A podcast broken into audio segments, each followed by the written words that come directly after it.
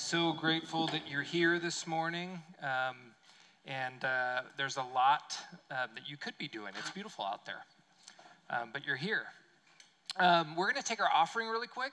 Um, so if you are uh, new to this room, new to this church, uh, you can allow that to just pass by a little bit. Um, and for those of you who are part of this church, we're just so grateful for your partnership in making things happen. I wanted to share with you a couple of things that are happening. Um, first of all, um, women's retreat is in less than two weeks. So if you haven't signed up yet, you're slacking, ladies. Um, there's uh, this is a, a, really great, affordable uh, night away that you get a chance to connect with other women in our church and um, just have a great time uh, listening to our speaker and, and just conversating and, and having fun and laughing and being together. So I want to encourage you to sign up for that. Simple link on our website from the events page. Um, there's also something in town the next weekend called the If Gathering, and that is actually here in Arvada. Um, so you don't have to go far for that. So I encourage you to do that. Uh, Mandy will be here a little later today to help if you have any other questions. Uh, a couple other things happening. We are uh, fully engaging really with Arvada High School. And some of you know last year we kind of jumped in as a help to an, this thing called the, the Arvada Sports Camp, which is a way for Arvada High to not only um, help change the narrative of what it looks like to go to school there, um, they're trying to encourage kids who are in elementary school and, and, and, and middle school to come and do sports at Arvada High School. And, and Arvada High has uh, a reputation over the last number of years of not being a good school and being so you don't want to send your kids there. Uh, but the administration at Arvada High and the teachers at Arvada High are like, they're great and they're trying to change the narrative of Arvada High School. And we can be a part of that by helping them put on the Arvada Sports Camp. It's a camp for kids all throughout the area Secrest Elementary, Swanson Elementary, Peck Elementary, a bunch of these uh, schools that feed into Arvada. And we're going to help them pull it off. And so if you're interested, if you like sports, if you like to um, t- coach and, and organize and all that kind of stuff, we're putting together a little bit of a let's just call it a team to make this happen. Okay, so if you're interested in being a part of that, uh, let me know. Uh, you can you can jot it down on a connection card here. Um, and then if you're interested in volunteering for that down the road, great. But if you're interested in being a part of like making it happen, that's what I would love to know. So let me know if you'd like to be a part of that. Um, it's good stuff right there. Is that enough? Are you guys awake? It's, coffee's out there. It's out there. I mean, you can load up right now. Feel free to get up, get some coffee. We're going to need more. I'm going to need more than, uh, I'm going to need more. I'm going to need more than that today, okay? So, okay, we've been in a series, um, and we're starting actually the book of Daniel today, okay? So, some of you are like, about flipping time, right? So, last two weeks we've been preparing, okay, to, to dive into this uh, pretty wild Old Testament story about four Jewish men who get carried off to captivity in Babylon. And at the same time, we've been doing this thing um, in, in the life of our church. We've been reading through um, the Immerse book on Chronicles, um, and it's Chronicles and Ezra and a few other, and Daniel. And um, if you've been diving into that, uh, great. If you, if you haven't started yet and you want to do it, you can still jump into a group. We would still let you come. Um, I mean, for a, nominal fee, but we would still let you show up. So uh, if you want to do that. Um, and then just a, another thing, just ahead as we get into this series a little bit more, the Sunday after Super Bowl is House Church Sunday. And that's where we split up in four different homes and do church like the early church did in homes. And so this is a way for us to uh, practice some of this together. Um, so you're going to be invited to a house um, in the next few days. And if you don't get invited to a house, um, I mean, there's Gryffindor, and then there's, I'm just kidding. If you don't get invited to a house um, and you feel left out, okay, we would love to uh, make sure that you don't get left out. If you, if you know today we don't have your information um, and you want to be a part of House Church Sunday, you just got to give us your information. We will put you in a house. So, enough of that. Daniel chapter 1. Um, we've been in this um, series and we've been making the point over the last two weeks that the ground underneath our feet is changing. That the culture in which we live, that the, um, the, the feeling of our culture has changed into something called a post Christian culture. Pre Christian culture would be something like Stonehenge or um, before the gospel gets to a place in the world um, and, and, and, and there's just different um, ideas about worship and things like that. Post Christian world is actually a rejection of the Christian idea of who God is. We live in that world now. And we've been using the metaphor of exile to help us understand what that's like. What is it like to live as a minority culture where the dominant values of the culture you're living in are actually alien to following Jesus. What does that look like? And last week we talked about two different postures that we really want to avoid. We want to avoid separatism. So, that idea of like starting a commune in the middle of nowhere and um, totally shutting ourselves off from society. And uh, we also want to avoid something that's actually even harder to avoid is syncretism, where after a while we just begin to blend in with culture around us and there's no distinction. We act the same, we live the same, we spend the same, we dream the same, except for we just go to church on Sunday. Maybe, once in a while. So I'm arguing for a better way forward. And one of the one of the words we're using, the phrases we're using is something called being a creative minority.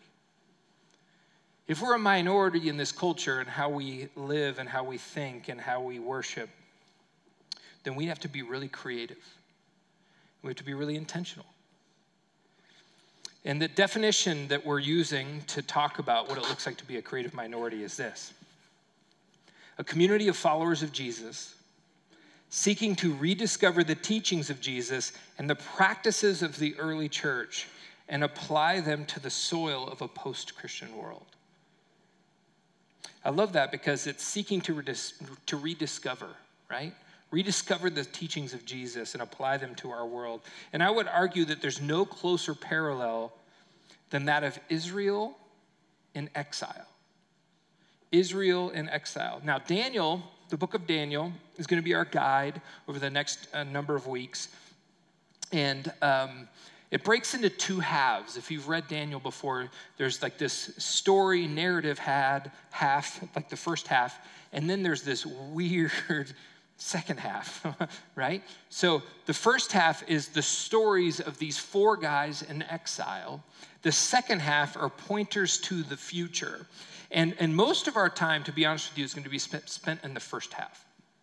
And what we're going to do is in Daniel chapter one, we're going to kind of read through some of this. And today we're going to be talking about the strategy of Babylon to shape Daniel and his friends. Take a look at this. In the third year of the king, uh, the reign of, of Jeho- Jehoiakim, king of Judah, and that's the southern part of Israel. We'll get to that here in a second. Um, the kingdom was divided. The southern part was Judah, the northern part was Israel. Israel was taken off into exile by the Assyrians 150 years before this. Okay? Nebuchadnezzar, king of Babylon, came to Jerusalem and besieged it. Okay, so I'm going to show you a map, um, and I have a laser pointer. Laser pointer Sunday. I'm not moving. Laser pointer Sunday. Okay, so Jerusalem down here, see that? Um, Nineveh is Assyria. Okay, so the Assyrians were, this is the Assyrian Empire up here, okay? Now, what happened is that during this time, there were three major empires there was Babylon, Assyria, and Egypt, way down here behind the keyboard? Um, so, Babylon, there was a whole lot of upheaval. Ba- Babylon conquers Syria, okay? They conquer Syria, but then they want to get to Egypt. But to get to Egypt, they have to go through Judah. Okay? So that just gives you a picture of what's happening. The, the northern tribes of Israel are, are, are already assimilated into Assyrian culture at that point. Okay? So that's a little that's happening. It says in verse 2 And the Lord delivered Jehoiakim, king of Judah, into his hand, along with some of the articles from the temple of God. These he carried off to the temple of his God in Babylonia and put in the treasure house of his God. Um, you know, the phrase the Lord delivered. Um, here's the thing God called the people of Israel his covenant people, they were to be a light of the world. They turn to idolatry and idolatry's twin sister, which is injustice. And, and, and hundreds, hundreds of years of warning after warning uh, stop, come back to me. Uh, finally, God says, Enough is enough. And he takes his hand of protection away from the people of Judah, and they are dragged off into exile. Now, before we move on, let's talk really quick about Babylon. Babylon at this time, they just crushed the Assyrians. They are the zenith, okay, of, of civilization at the moment in time. Largest city in the known world was Babylon. 2,500 acres across. Walls were 80 feet thick. There were two separate uh, groupings of walls. Some of the walls in some of the places of the city were 300 feet high. And it was a huge city. Now, there was a gate named after one of the Babylonian gods. Um, and we have a picture of it. It's actually an artistic rendering of it. It's called the Ishtar Gate. And um, this is, this is a, a, rendering, it's an artist drawing, but this is uh, what scholars believe most looked like the Ishtar Gate at the time. And it was just opulent city. It was, it was big. Uh, all over the Ishtar Gate were images of the goddess of war, uh, love and war, actually, um, which, if you're married, you know that's the same thing. Um, and notice how it's decorated. It's opulent, it's wealthy. Um, and in the middle of the city, there's a stunning tower, huge tower. Um, and it's called, in Akkadian, it's called the House of the Foundations of Heaven and Earth. Does that sound familiar to anything in Genesis? It was a skyscraper in their time. The Greek historian Herodotus said Babylon was far, surpassed, far surpassed any other city in the known world. Now, all through the all through the Bible, all through Scripture, Babylon is talked about. Um, and we start early on in Genesis 11, the Tower of Babel, this idea, um, this iconic line that comes from Genesis 11 Come, let us build ourselves a city with a tower that reaches the heaven so that we, make, we may make a name for ourselves. Um, that comes out of Genesis 11.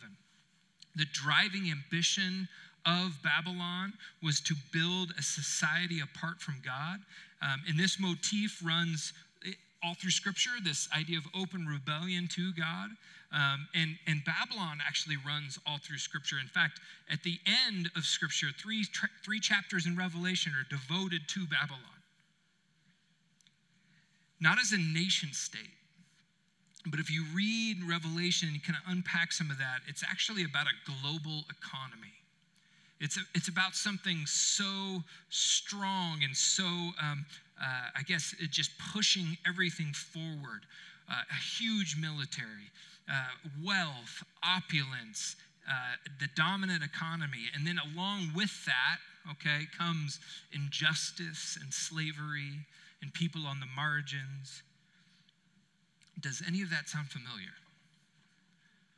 Like, not to make everybody angry right off the bat, but we live in the largest economy in the history of the world.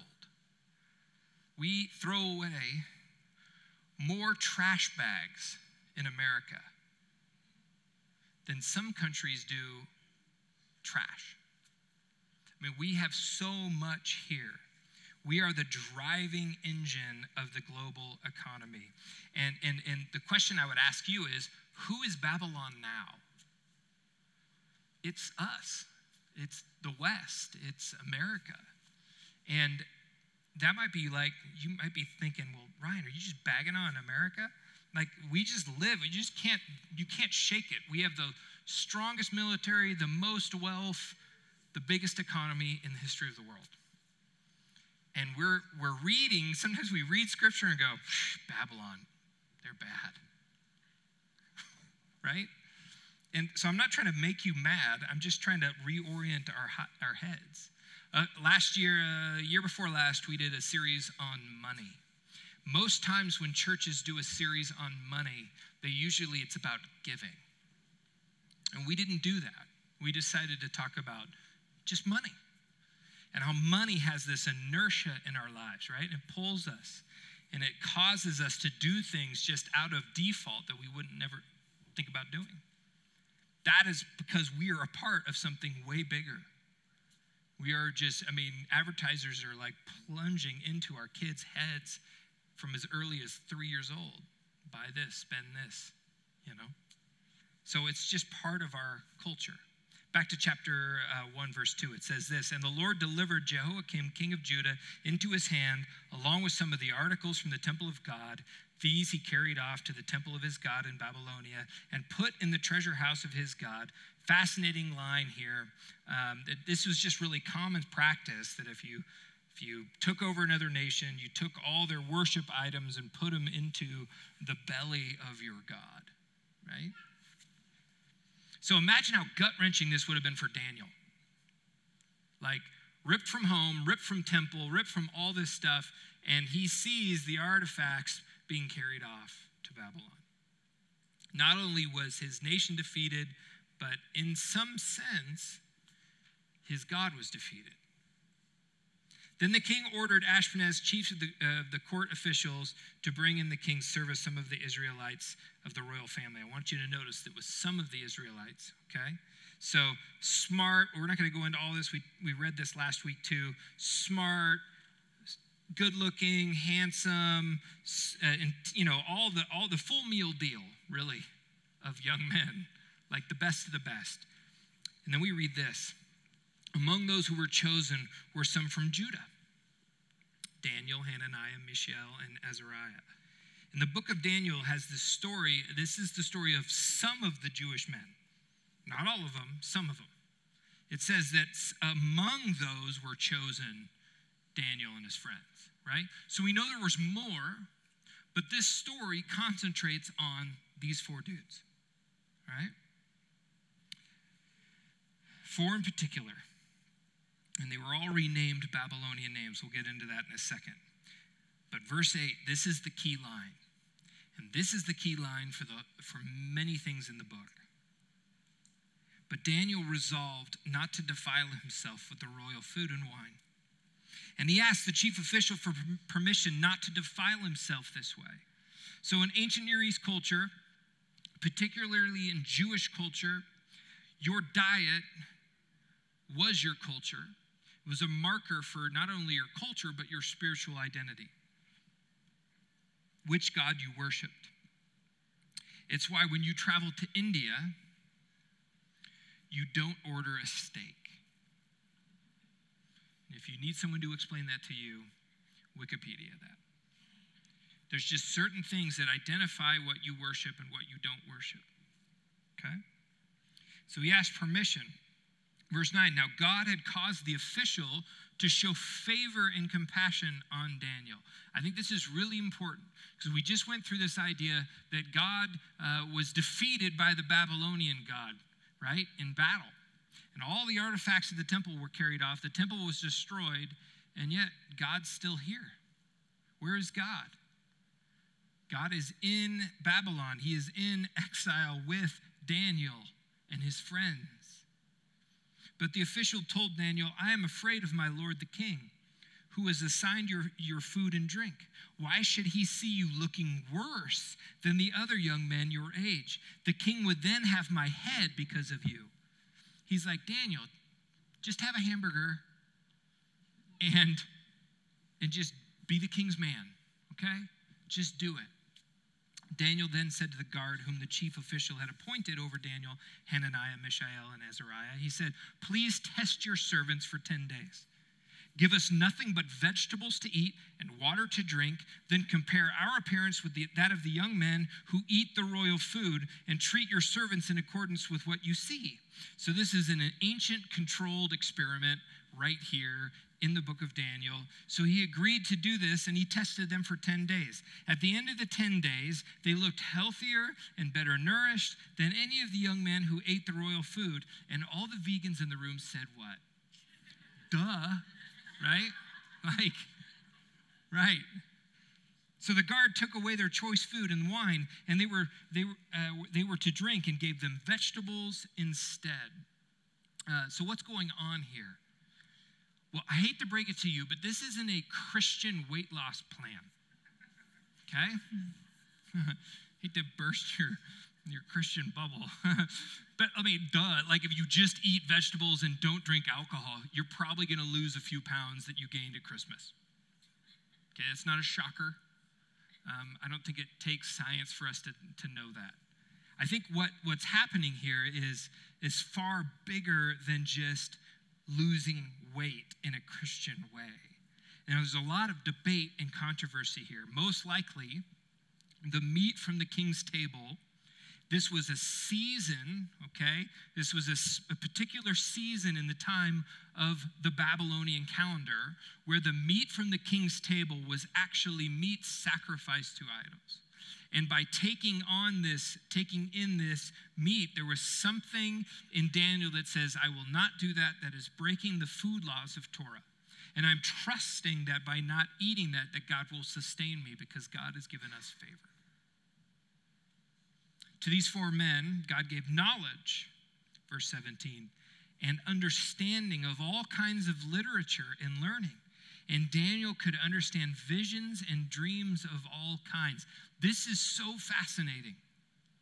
All kinds of literature and learning. Do you think it had anything to do with their upbringing or the Torah or anything like that? No. This was all kinds of wisdom and literature and learning, not just the fact that Daniel is smart. Okay, we know that Daniel's smart. We know he's hardworking. We know he's self disciplined. We know he's handsome, all those things.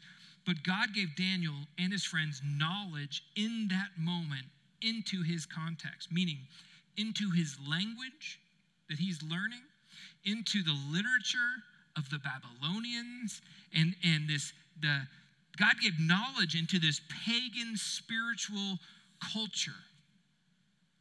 God gave, God gave him knowledge into all of that, which is absolutely fascinating, right? That doesn't sound like separatism. That actually sounds like God is actually using Daniel's location, using the language and the culture around him to actually give Daniel wisdom. Verse 18 At the end of the time set by the king to bring them into his service, the chief official presented them to Nebuchadnezzar.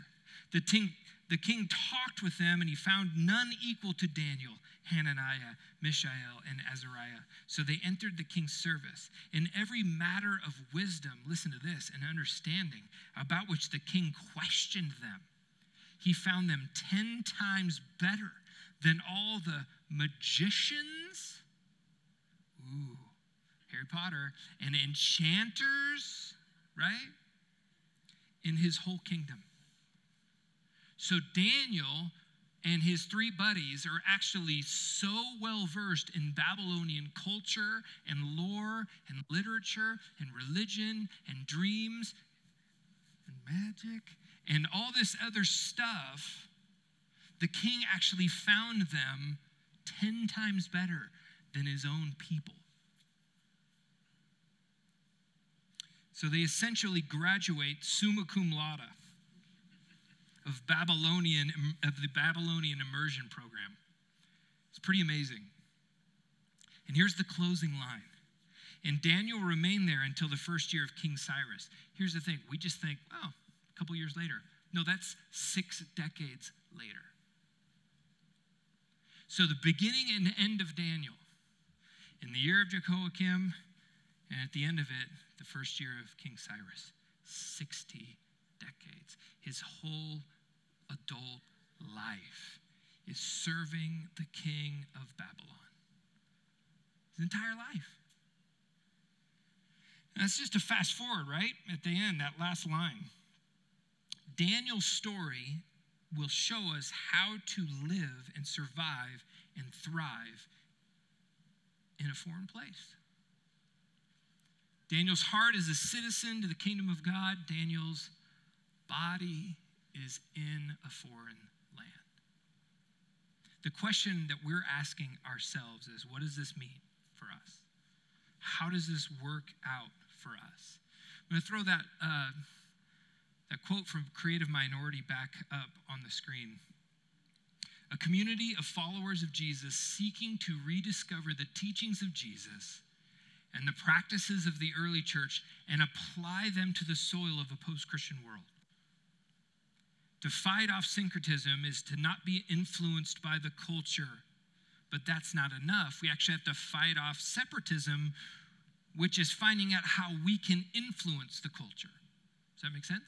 How we can participate in the culture in a way that doesn't get influenced by the culture. Does that sound tricky? Yeah, it's real tricky. You know what it's going to take? It's going to take a community, it's going to take a lot of different things. We're going to get into that here. This week, the strategy to influence Daniel, okay, was a fourfold strategy. Babylon's strategy to influence Daniel was the exact same strategy that we experience our world putting on us. It's the exact same strategy. The first thing they did was they isolated Daniel. Verse 4 Daniel is isolated. He's taken from his parents, from his temple, from his family, his home. He's young, he's impressionable. Um, the social glue that he had uh, was ripped from him, and a new social glue was given to him. This is why so many kids who go off to college and they're away from family and friends and people they know them, they can be, begin to create a new kind of persona sometimes and, and, and really change. This is why business trips and, and Vegas, you know, like, you know, what, happens in Vegas stays in Vegas. This whole idea of like when you're away from your social glue, when you're away from the people of God, you get isolated. It's part of the part of the program. If you're going to make it in exile, you got to do life with people. You got to do life together. You got to wrestle with this stuff together. You got to talk about it. You got to be intentional. Um, second thing they did was enculturation. Verse 5, they are enculturated. This was more than just learning Akkadian. This was giving them, like I said, knowledge of Babylon. They wanted to make Daniel Babylonian. They wanted to make him one of theirs. Then the best of the, you know, the king's culture, the best of the Babylonian culture is around the king's table.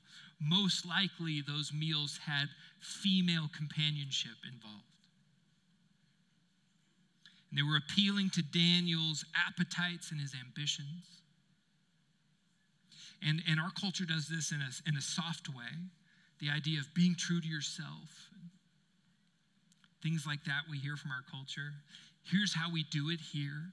Here's, here's what Denver's like. You know, Babylonians were giving him the vision. This is the vision of the good life. This is, this is Babylon. It's enticing. But Daniel lived out an alternative story, one that one that he got from Scripture. Remember, we talked about Jeremiah and Jeremiah's letter to, to those who were taken into captivity. We believe that Jeremiah's letter was foundational to how Daniel survived, how Daniel kept true. That Daniel actually has a regular reading of Scripture And, and, and there's a different narrative that Daniel's living off of, right? The third one is integration. Daniel didn't get the luxury of hiding out in suburbia. You know, he didn't get the luxury of, of pulling away. He was right there under the king's roof, in the, in the king's university, at the king's table. He was right there.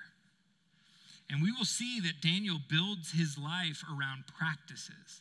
We will see a little later on that he actually practices something called fixed hour prayer in his life. Three times a day, Daniel is praying. We'll see that down the road. He fasts. He, he does things that we call spiritual disciplines. He does those in his life to stay true to who he is and to who his God is. Uh, scholars call this the idea of, of leaving and returning, meaning in those moments, Daniel is actually leaving exile and being with his God, and then returning as he's physically in exile. I would argue that one of the most important things we can do is to lean into the practices of Jesus in exile. Scripture reading, fasting, weekly meals with your community, prayer, fixed hour prayer, all these different things to practice, these are actually an act of open rebellion towards the empire that we live in. That's how we leave and return. We leave exile in the moment and commune with our God and return to influence it. It's actually counterformation. See, like I told, we were talking about this last fall. We're all being formed. You are being spiritually formed every day the, the moment you wake up. You turn your phone on, you turn on the radio, the news, whatever. You're being formed. You go shopping, you're being formed. We're being formed all the time. The question is by what or who? So, this is an act of counterformation against the formation machine that Daniel was experiencing in Babylon. And the final thing was this identification. In verse 6, Daniel is renamed. Now, this is really tricky for us because for us, names are just um, like, they're not as big of a deal as, as they were in uh, the Old Testament. I mean, for us, it's about getting a coffee order or signing up for a class or whatever. For them, your name was your identity, it was your destiny, it was prophetic. It meant something. Your name was a one word moniker for the truest thing about you. And so this is the interesting part. Listen, look at, look at this quote right here. I'm going to show you this quote. This is a, a, scholar. He said this In the world of the Hebrew scriptures, a personal name was often thought to communicate something essential about the bearer's identity, birth order, circumstance, or divine purpose that the bearer was intended to fulfill, right? Another writer writes this names are revelatory about the nature of a person. Yeah. My name is means untilled pasture lands. That's what it means. I don't care, really. I mean, it's just a name, right? For them, it was destiny. So all four of these guys are renamed. They're re-identified. This is so fascinating. You're going to love this. Total this is a total M. Night Shyamalan twist, okay? By the way, has anybody seen Glass yet? Nobody? Good. Yeah, you passed the culture test. Okay, here we go. All four, oh, actually, this isn't on the screen. All four guys are renamed. Daniel, his name actually means in Hebrew, Yahweh is my judge. Uh, sorry, Yahweh is my judge. He's renamed Belteshazzar, I'm, I'm horrible with these, which is treasurer or protector of Bel. Bel was another name of Marduk, their actual uh, god in Babylon. So he's renamed treasurer or protector of Marduk. Hananiah, his name means Yahweh shows grace. He is named renamed Shadrach under the command of Aku, the moon god. Mishael, he kind of gets the shaft here. His name, his name was Who is like Yahweh and he gets renamed who is like Aku, the moon god. Azariah is Yahweh is my helper. He is renamed Abednego, servant of Nu, which is another Babylonian god. See what's going on here? They're being re identified. This is actually a deeply oppressive move to replace their God given Hebrew identity with a pagan Babylonian identity. Okay? But this was, this is really awesome. This is something I literally just learned last week. It was a total failure. The strategy was a total failure because Daniel, he's rooted in God. He stays rooted in God. And notice what, you'll notice what happens in the rest of Daniel. Daniel never calls himself Belteshazzar. He never calls himself that name. He always calls himself Daniel.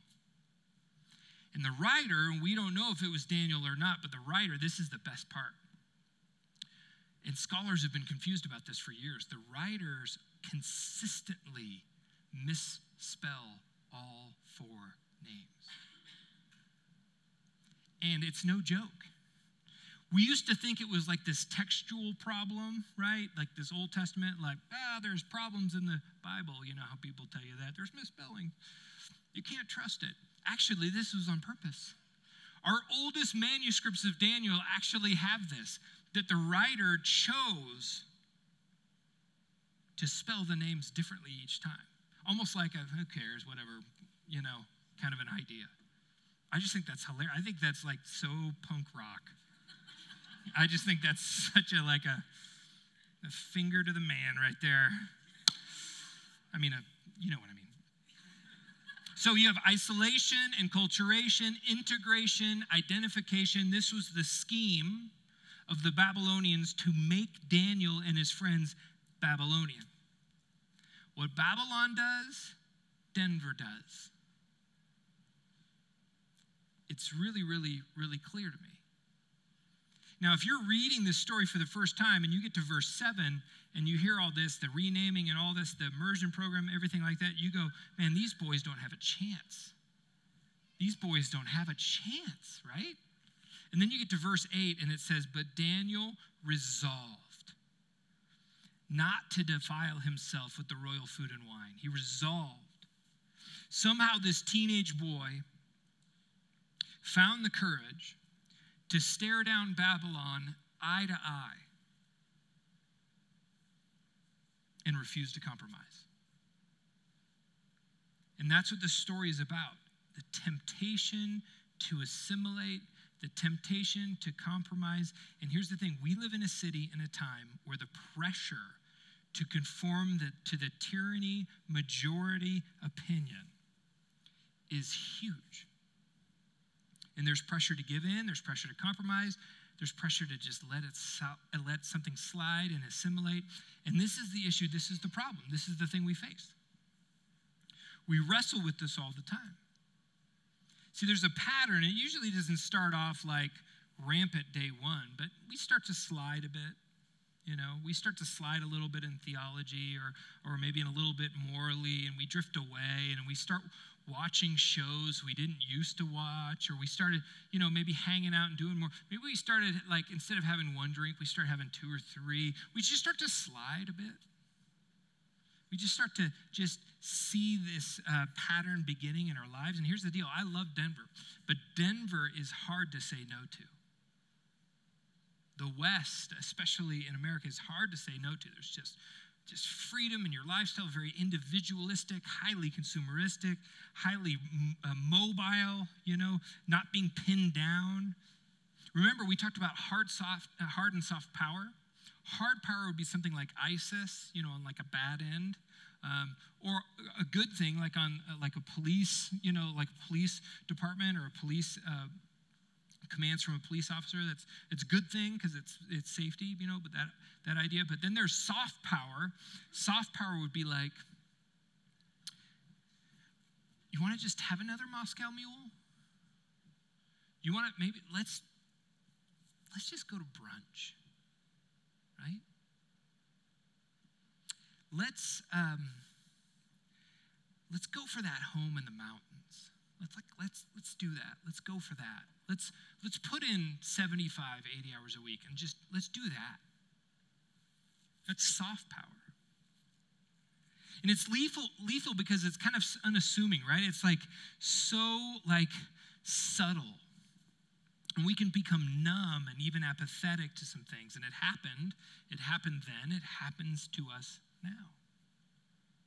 Small incremental decisions, but end up having a lifelong, long long term effect on us, right? See, sin has this way of numbing us. It has this way of, it's kind of like an antiseptic to the soul. And it has a, commu- a cumulative effect on us, right? I just want to pause here, and if there's something that pops into your heart or mind, some little bit, some like area of compromise in your life, whether it be like escape or the next experience or seeking the good life from our city, the next possession, you know, maybe there's some area in your life that you go, man, that's that's an area of compromise for me. My point is not to make you feel guilty. My point is that it's all about formation.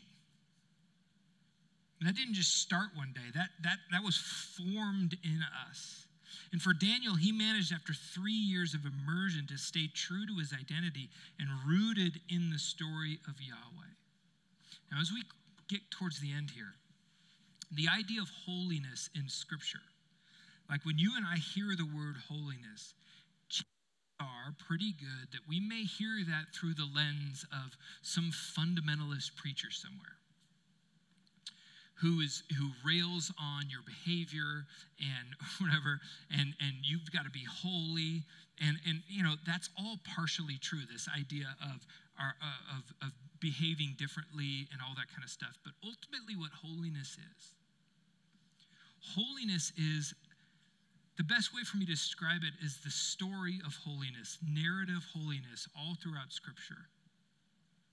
That one of the primary ways that Daniel survives and thrives in exile is his identity. In his identity, Daniel has formed his identity around how he fits into the story of God. Does that make sense? Daniel didn't walk into exile with a list of rules and go, I can't do this, I can't do that, you know, and his actual identity was formed inside the story of God. Holiness is about identity formation in us. Meaning, identity formation in the people of God is the primary way that we survive and thrive in exile at a foundational benchmark level.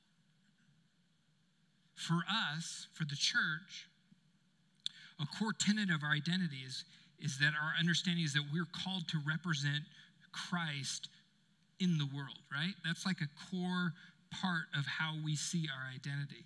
And in all of our imperfections, right, we're called to somehow demonstrate the life of Jesus in the world. Listen to this quote by Lee Beach.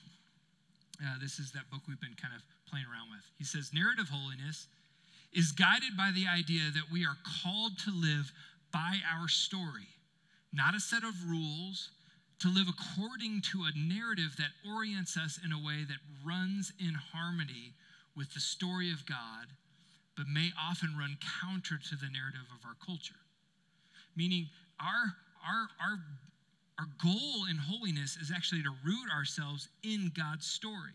Meaning, you can read Scripture one of two ways. You can read Scripture as an external to you, right? It's external out there, it's somebody else's story, and we're not really actually a part of it, but it gives us advice, right? We're just trying to learn from it. Or you can read story as something you are to immerse your life into. Meaning, we can enter it. As those who are heirs of the tradition of all these people who have walked before us, attempting to faithfully perpetuate the story, right? Not just learn, like, well, that's not good, that's good. Um, I'm not supposed to do these things, but I'm supposed to do these things. Most a church with that idea. He's going to tell me what I'm not to do, they're going to tell me, they're going to make me feel guilty for what I should do, right? That's reading scripture externally. Reading it as if you are immersed in it means that you are faithfully attempting to perpetuate it. And that's what Daniel did. Listen to this final quote from Lee Beach. He says, Put another way, narrative holiness, listen to this, thinks about holiness as continuing to write God's story. It is an attempt to conscien- conscientiously participate in the ongoing expression of God's life in the world. This makes holiness deeply relational, as it is an outflow of our connection to God and is ultimately expressed in our connections with one another. I love that. So, a lot of times when we hear the word holiness, we think, oh, good and bad and, and sin and all that kind of stuff, but it's, it's so much bigger that we get to be a part of what God's doing. And that changes our motivation, right? Totally changes it. From the idea of obeying God or the Bible or something way bigger, it's, it's just something way bigger and better. Holiness is immersing our lives into the life of God and seeking to express that life faithfully. Holiness is the art of faithfully living out God's ongoing story in new times in new contexts. It's living a life of engaged nonconformity. We're engaged, but we're not conforming. Daniel, six decades, makes it through exile. He helped the people makes it through exile. And here's the thing I tend to err on the side of freedom in my life than holiness. I tend to err on, you know, freedom. And, and, and what Daniel's showing me is you've got to lean into holiness. I mean, there's going to be a moment in my future, scripture tells me, in my future, when I am in the presence of God and I'm overcome by God's love and God's holiness. And there's going to be things going in my mind. Going, I'm going to be like, what was I thinking? Why did I spend so much time with that? Why did I trade the presence of God for that? So wasn't worth it. Nothing is worth the cost of the presence of God. And our desire as a church, my desire is to follow in the footsteps of Daniel's example. What does it look like to make it through exile and change the world in the meantime? What does it look like? Because a continuing theme for Israel all throughout Scripture is to be a people of God and that they would return to the Lord, to seek his face with all their hearts, to be transformed by the power of his Spirit. The promise of God gives us the promise of God gives us what we need to find when we seek God. Jeremiah says this at the end. This is that piece we read last week. Jeremiah 29, right after the graduation verse. He says, Then you will call on me and come and pray to me, and I will listen to you. You will seek me and find me when you seek me with all your heart. I will be found by you, declares the Lord. I will bring you back from captivity. I will gather you from all the nations and places where I have banished you, declares the Lord. And I will bring you back to the place from which I carried you into exile. See, in our hearts, we find both the presence of sin that gives life to sinful behaviors and all that kind of stuff in our lives, and this tendency towards selfishness that makes us really incapable of loving others the way that we're called to. If we're honest, we find that in our hearts. And if we're, if we're to survive exile, we need to radically convert. We need to radically change our hearts. All the things that we love and all the things that we long for, okay? And, and ask the question are those things that are formed in us by Babylon? Or are those things good that are formed in us? Are those things are those things formed on us from God? And so we're going to come to the table. it might be a time of, of repentance for you, for me, as we as we ask the question, where are we, where am I compromising? Where have I been formed and shaped into Denver? Where have I been formed and shaped into a consumer or any of those things? Let me pray. God, you're so good to us.